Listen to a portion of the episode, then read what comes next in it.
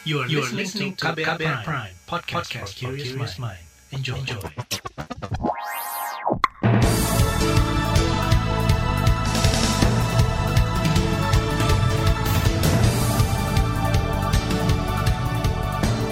Selamat pagi saudara, senang sekali kami bisa menjumpai Anda kembali melalui program Buletin Pagi edisi Jumat 7 Mei 2021. Bersama saya, Naomi Liandra. Sejumlah informasi pilihan telah kami siapkan, di antaranya pemerintah ancam tunda transfer ke daerah dengan serapan anggaran rendah. Kemenkes ungkap kasus positif COVID-19 dari pelaku perjalanan asal India. Mobilitas di Banyumas Raya dilonggarkan demi genjot ekonomi dan inilah Buletin Pagi selengkapnya. Terbaru di Buletin Pagi. Serapan APBD yang rendah kembali menjadi sorotan di tengah upaya pemulihan ekonomi, padahal belanja pemerintah menjadi salah satu penggerak utama ekonomi di masa pandemi. Presiden Joko Widodo menyentil Pemda karena banyak anggaran mengendap di bank. Jumlahnya mencapai 182 triliun rupiah, meningkat ketimbang tahun lalu. Jokowi juga meminta dana tersebut segera dibelanjakan untuk memutar ekonomi. Kalau memang sampai ada yang nggak bergerak dananya, artinya belanjanya nggak turun, maka saya mungkin akan daerah-daerah itu akan saya minta kepada Ibu Menteri Keuangan, saran kami nanti kita menggunakan transfer berbasis kinerja. Jadi kalau kinerjanya ternyata belanjanya nggak bergerak, lebih baik transfernya ditahan dulu, supaya dia belanjakan dulu. Kalau seandainya sudah mulai mendekati, mulai berkurang, baru transfer. Sementara itu, Menteri Dalam Negeri Tito Karnavian meminta Menteri Keuangan Sri Mulyani menunda transfer ke daerah dan dana desa bagi daerah yang memiliki dana mengendap di bank. Dana transfer baru diberikan jika serapan APBD meningkat. Hal ini untuk memacu daerah agar segera membelanjakan anggaran. Sejumlah provinsi tercatat memiliki serapan APBD rendah, di antaranya Jawa Barat dan Papua Barat. Di level kabupaten, Cilacap juga termasuk rendah dalam realisasi belanja, yakni baru mencapai 24 persen hingga April 2021. Angka ini lebih rendah dari target yang ditetapkan sebesar 28 persen untuk kuartal pertama. Kendati demikian, Sekda Kabupaten Cilacap Farid Maruf mengklaim capaian ini lebih besar dibanding tahun lalu yang hanya 20 persen mencapai 24 persen. Kalau dibanding dengan tahun lalu ini lebih bagus. Misalnya 3,8 kan seperempatnya. Berarti hmm. kita kalau 3,8 triliun kalau seperempatnya misalnya atau 20 persen lah uh, anu lapor SPJ-nya berarti sudah seperlima kan dari 3,6 triliun berarti sudah ada 700 miliar. Sekda Kabupaten Cilacap Farid Maruf beralasan rendahnya serapan anggaran dipengaruhi situasi pandemi COVID-19. Adanya perubahan anggaran atau refocusing menyebabkan banyak perangkat daerah tak leluasa membelanjakan anggaran. Selain itu banyak proyek batal, diundur atau tender ulang. Alhasil serapan tak semaksimal kondisi normal. Pemerintah pusat diminta memberi sanksi tegas kepada daerah dengan serapan APBD rendah. Hal ini diungkapkan pelaksana Direktur Eksekutif Komite Pemantauan Pelaksana Otonomi Daerah KPPOD Arman Suparman. Ia mendukung usulan Mendagri Tito Karnavian untuk menunda transfer ke daerah dengan serapan rendah menurut saya pemerintah pusat mesti tegas juga soal daerah-daerah yang terapannya rendah gitu. Itu perlu diberi sanksi. Apakah misalnya penundaan atau pemotongan transfer ke daerahnya gitu mas. Jadi ini memang persoalan yang sangat kompleks mulai dari paradigma kebijakan sampai proses yang lebih teknis gitu ya personal. Tapi juga menurut saya pendekatan dari pemerintah pusat sendiri juga perlu benar-benar tegak dan tegas dalam pada daerah-daerah yang proses serapannya lamban atau bahkan gagal dengan mekanisme insentif dan disinsentif ini itu tadi pelaksana Direktur Eksekutif KPPOD Arman Suparman. Pandangan berbeda dilontarkan ekonom senior Institute for Development of Economics and Finance Indef, Eni Srihartati. Menurutnya, penundaan dana transfer ke daerah tak bakal efektif menggenjot serapan anggaran. Pasalnya, banyak kepala daerah yang memang sengaja membiarkan dana mengendap di bank. Ya kalau efeknya sudah dari dulu, kan ini ancaman juga nggak pertama kali. Dan punishment ini kan sudah di warning berkali-kali. Tapi yang terjadi kan seperti keledai gitu kan, terantuk pada bank yang sama terus. Makanya menurut saya yang harus benar-benar diperbaiki adalah sistem, membangun sistem. Jadi bukan tergantung siapa mendagrinya, siapa menteri keuangannya, siapa kepala daerahnya, bukan. Jadi dalam konteks realisasi anggaran itu harus sistem yang yang dibangun. Ekonom senior Indef Eni Srihartati mengatakan pemerintah pusat dan daerah mestinya fokus membangun sistem untuk mengukur ketercapaian target yang dibutuhkan. Selain itu, ia menyarankan pemerintah pusat memberi keleluasaan kepada daerah untuk berinovasi menggunakan APBD-nya. Sementara itu, anggota Komisi Keuangan DPR Putri Anita Komarudin menyebut serapan anggaran daerah yang rendah merupakan persoalan menahun yang tak kunjung selesai. Menurutnya hal ini juga disebabkan lambannya pemerintah pusat menerbitkan petunjuk teknis dan pelaksanaan anggaran karena terkadang keterlambatan penerbitan pedoman ini juga menjadi salah satu faktor penyebab lambatnya serapan belanja DAK di daerah. Anggota Komisi Keuangan DPR Putri Anita Komorudin meminta pemerintah pusat segera menerbitkan pedoman teknis agar daerah bisa mempercepat pencairan dana. Jokowi dorong Pemda buat kebijakan pengolahan sampah jadi listrik. Informasinya akan hadir usai jeda, tetaplah di Buletin Pagi KBR. You're listening to KBR Pride, podcast for curious mind. Enjoy!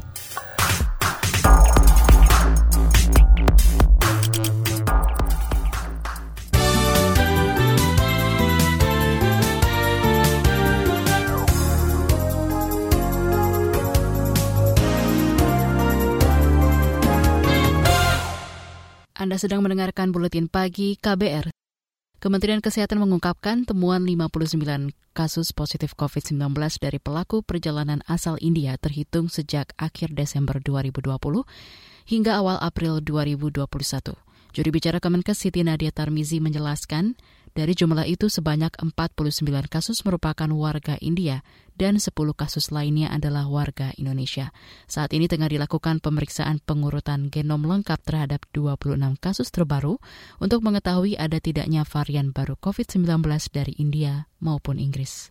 Di mana 26 kasus positif itu 24 orang adalah warga negara India dan dua orang adalah warga negara Indonesia. 26 kasus positif ini semuanya sudah diambil spesimennya yang kemudian akan dilakukan pemeriksaan whole genome sequencing untuk mengetahui apakah ada potensi varian dan mutasi dari virus COVID-19. Juri bicara Kemenkes Siti Nadia Tarmizi menambahkan pemeriksaan genom juga akan dilakukan pada sampel kasus-kasus sebelumnya. Saat ini Kemenkes masih menunggu hasil pemeriksaan.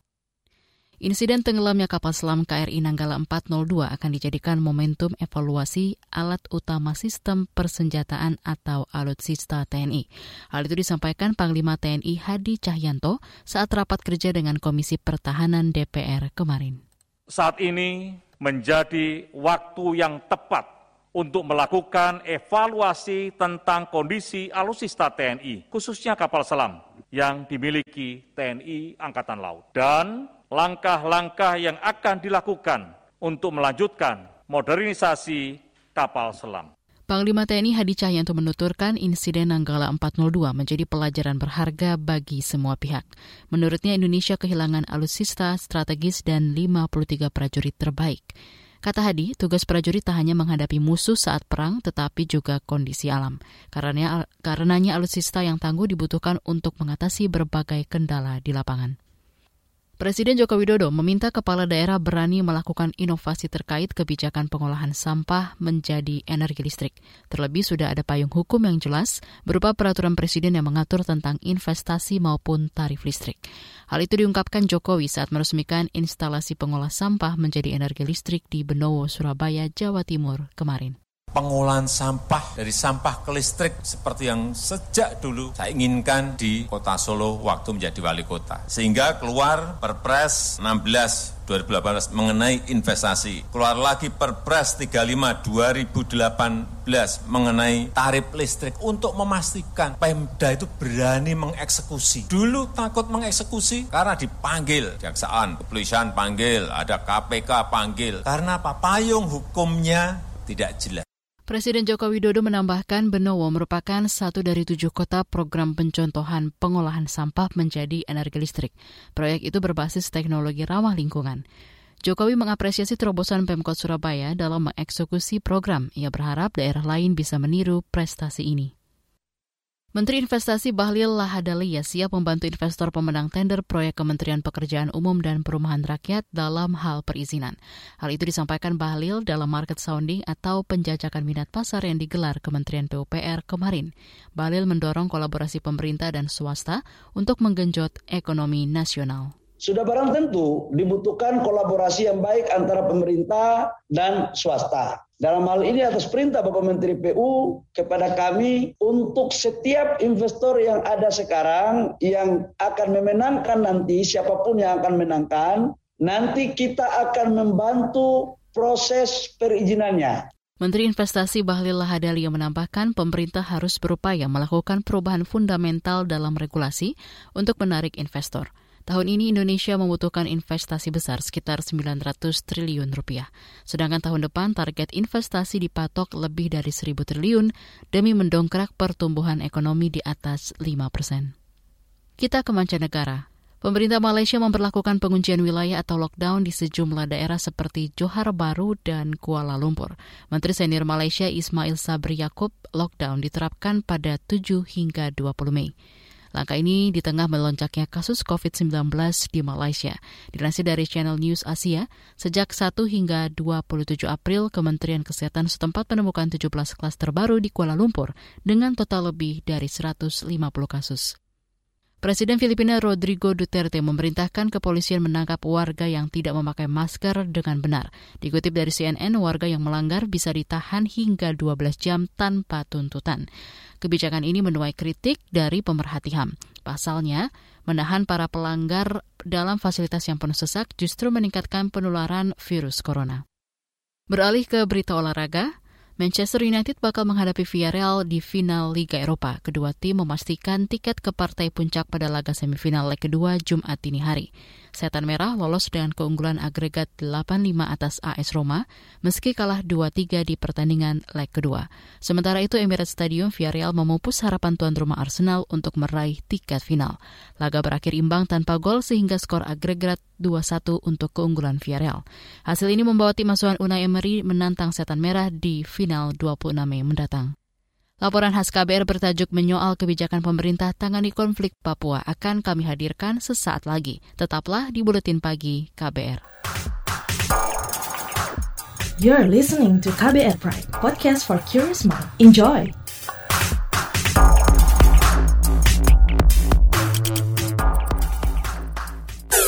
Commercial break. Suatu hari, virus berkumpul dan mulai kebingungan. Duh, bingung. Mau nyari mangsa ke mana lagi ya? Iya nih, semua orang pada pakai masker. Aku ada ide. Kita nongkrong di rumah makan aja gimana? Ngeliatin orang-orang yang lengah nggak pakai masker?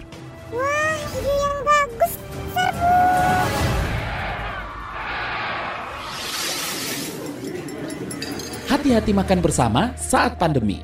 Sebaiknya pilih ruang terbuka, tetap jaga jarak kamu 1,5 meter jika duduk bersebelahan, 2 meter jika berhadapan. Batasi waktu makan bersama 30 menit saja dan jangan berbicara saat makan. Jika sudah selesai, gunakan kembali maskermu ya. Jangan sampai lengah, COVID masih ada. COVID masih ada. Pesan layanan masyarakat ini adalah kampanye bersama media lawan COVID-19.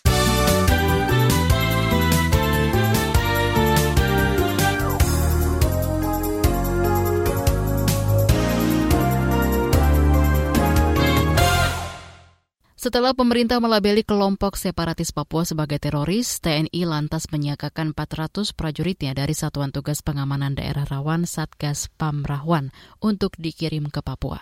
Satgas Pamrahwan ini lebih dikenal dengan pasukan setan yang kerap ditempatkan di daerah-daerah rawan konflik. Lantas, apakah keputusan ini menjadi cara yang tepat untuk menangani konflik di Papua? Simak laporan jurnalis KBR Astri Yuwanasari dibacakan Reski Mesanto. Kasus kekerasan dan pelanggaran hak asasi manusia atau HAM di tanah Papua terus berulang. Banyak masyarakat sipil menjadi korban dari insiden kekerasan dan pelanggaran HAM di Papua. Misalnya saja, tragedi Panial di awal Desember 2014 silam, kekerasan di Nduga pada 2018 lalu, dan kasus pembunuhan terhadap pendeta Yeremia akhir tahun lalu. Awal April lalu, dua orang guru dan satu orang tukang ojek di Kabupaten Puncak, Papua tewas ditembak tentara kelompok kriminal bersenjata dari Tentara Pembebasan Nasional Organisasi Papua Merdeka atau TPN-OPM. TPN-OPM juga membakar bangunan publik seperti sekolah.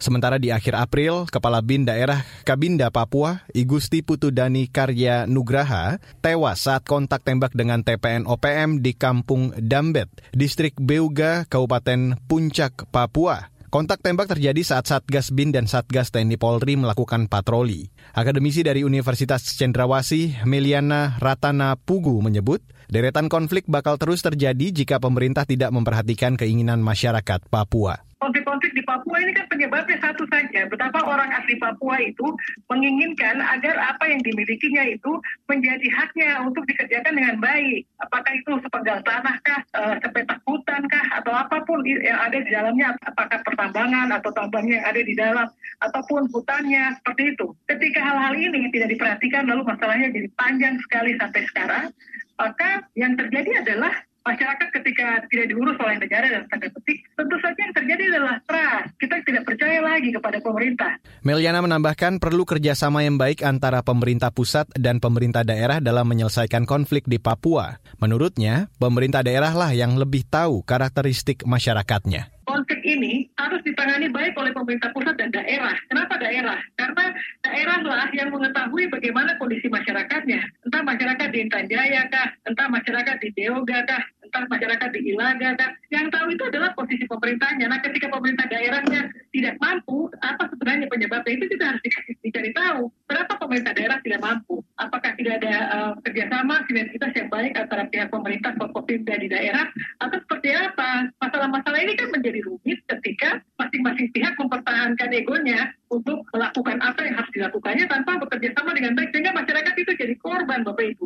Namun di sisi lain, keputusan pemerintah melabeli kelompok separatis Papua sebagai teroris juga dianggap akan menghambat upaya penyelesaian konflik di Papua. Perwakilan Koalisi Masyarakat Sipil untuk Reformasi Sektor Keamanan, Al-Araf menyebut, pelabelan teroris menjadi bukti pemerintah mengalami kebuntuan ide menyelesaikan konflik Papua. Al-Araf juga menyebut pelabelan teroris untuk kelompok separatis Papua menjadi salah satu bentuk politisasi ekstrim kekuasaan untuk lari dari tanggung jawab menyelesaikan konflik di Papua. Nah, memingkai kelompok separatis sebagai kelompok teroris itu memungkinkan ruang negara mendapatkan legitimasi atas tindakan-tindakannya, khususnya tindakan-tindakan yang sifatnya lebih eksesif. Ya, dalam konteks itu, mengatasi konflik separatis dari sudut, sudut pandang terorisme sesungguhnya memungkinkan negara untuk membenarkan tindakan-tindakan ekstrim termasuk intervensi militer. Dan itu terjadi. Ya, kita tahu bahwa pengiriman pasukan langsung dilakukan ketika negara uh, menerapkan terorisme. Arab menambahkan banyak inkonsistensi kebijakan terkait Papua yang menyebabkan rasa ketidakpercayaan masyarakat Papua kepada pemerintah Indonesia semakin menguat. Masyarakat Papua menganggap pemerintah Indonesia selalu inkonsisten. Pertama adalah inkonsistensi dalam penerapan otsus. Misalkan banyak aturan-aturan otsus yang sampai sekarang belum juga direalisasikan. Mengatakan agenda dialog tetapi operasi militer terus dilakukan serta penangkapan-penangkapan. Yang ketiga, berkomitmen untuk menghormati hak asasi manusia tapi pada saat bersamaan pelanggaran HAM terus berlangsung dan tidak ada penyelesaian kasus pelanggaran HAM. Misalkan pemerintah berjanji menyelesaikan kasus Wasior Wamena tapi tidak diselesaikan. Mendorong pembangunan tetapi kemiskinan, marginalisasi serta korupsi juga terus langsung di Papua. Jadi ada problem inkonsistensi kebijakan yang kemudian menimbulkan rasa distrust itu semakin dalam. Sementara Komnas HAM menyebut, pemerintah harus mengedepankan dialog damai sebagai strategi utama penyelesaian siklus kekerasan, sekaligus menjadi pembuka jalan untuk isu-isu lainnya seperti ketidakadilan, hak ulayat, dan diskriminasi. Komisioner Komnas HAM BK Ulung Hapsara mengatakan, kasus pelanggaran HAM juga harus diselesaikan dengan baik dan transparan untuk proses hukumnya penegakan hukum ini juga bukan hanya terhadap KKB saja, tetapi juga kepada aparat TNI Polri yang memang bersalah membawa kemudian membawa korban e, masyarakat biasa begitu yang tidak tahu apa-apa juga harus saya kira juga harus diberi sanksi dan dihukum gitu tidak hanya kita konsentrasi kepada KKB saja tapi melupakan bagaimana proses hukum kepada aparat TNI dan Polri yang memang bersalah e, yang mengakibatkan korban jiwa. Saudara demikian laporan khas KBR yang disusun Astri Yuwanasari. Saya Reski Mesanto. You're listening to KBR Pride, podcast for curious mind. Enjoy!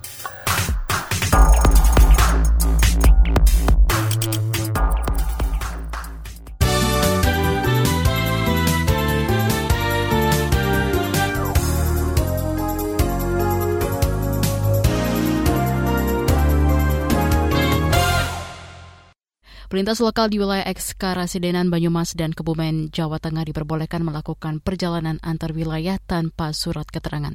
Wilayah tersebut meliputi Banyumas, Cilacap, Banjarnegara, Purbalingga, dan Kebumen.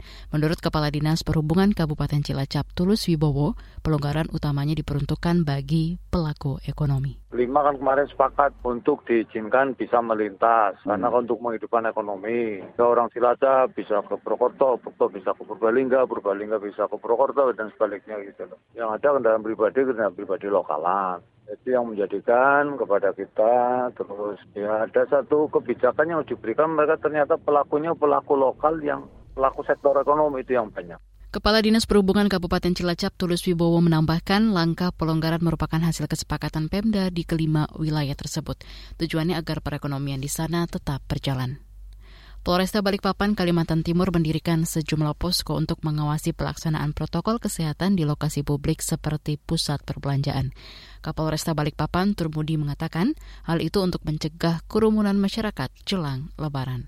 Uh, pos kita nanti tetap ada di pelabuhan juga ada untuk memantau di bandara juga ada. Nanti juga ada pos-pos di terutama yang di tempat pusat-pusat perbelanjaan uh, sekaligus uh, protokol kesehatannya hmm. kita tingkatkan di situ.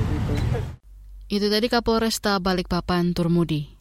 Sementara itu Wali Kota Balikpapan Rizal Effendi menegaskan akan menegur pengelola pusat perbelanjaan jika terjadi kerumunan seperti yang terjadi di Pasar Tanah Abang, Jakarta.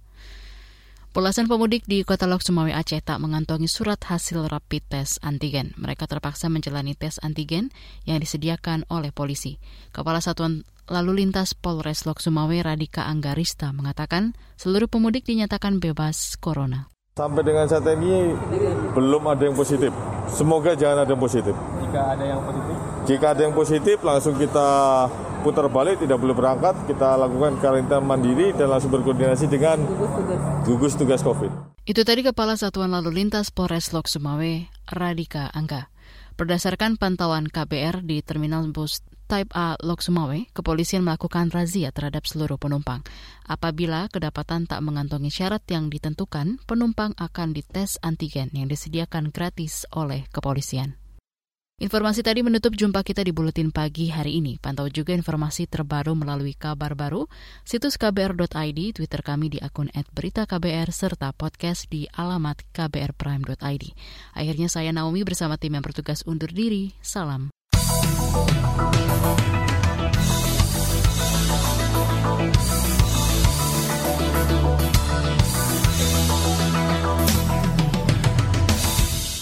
KBR Prime, cara asik mendengar berita. KBR Prime, podcast for curious mind.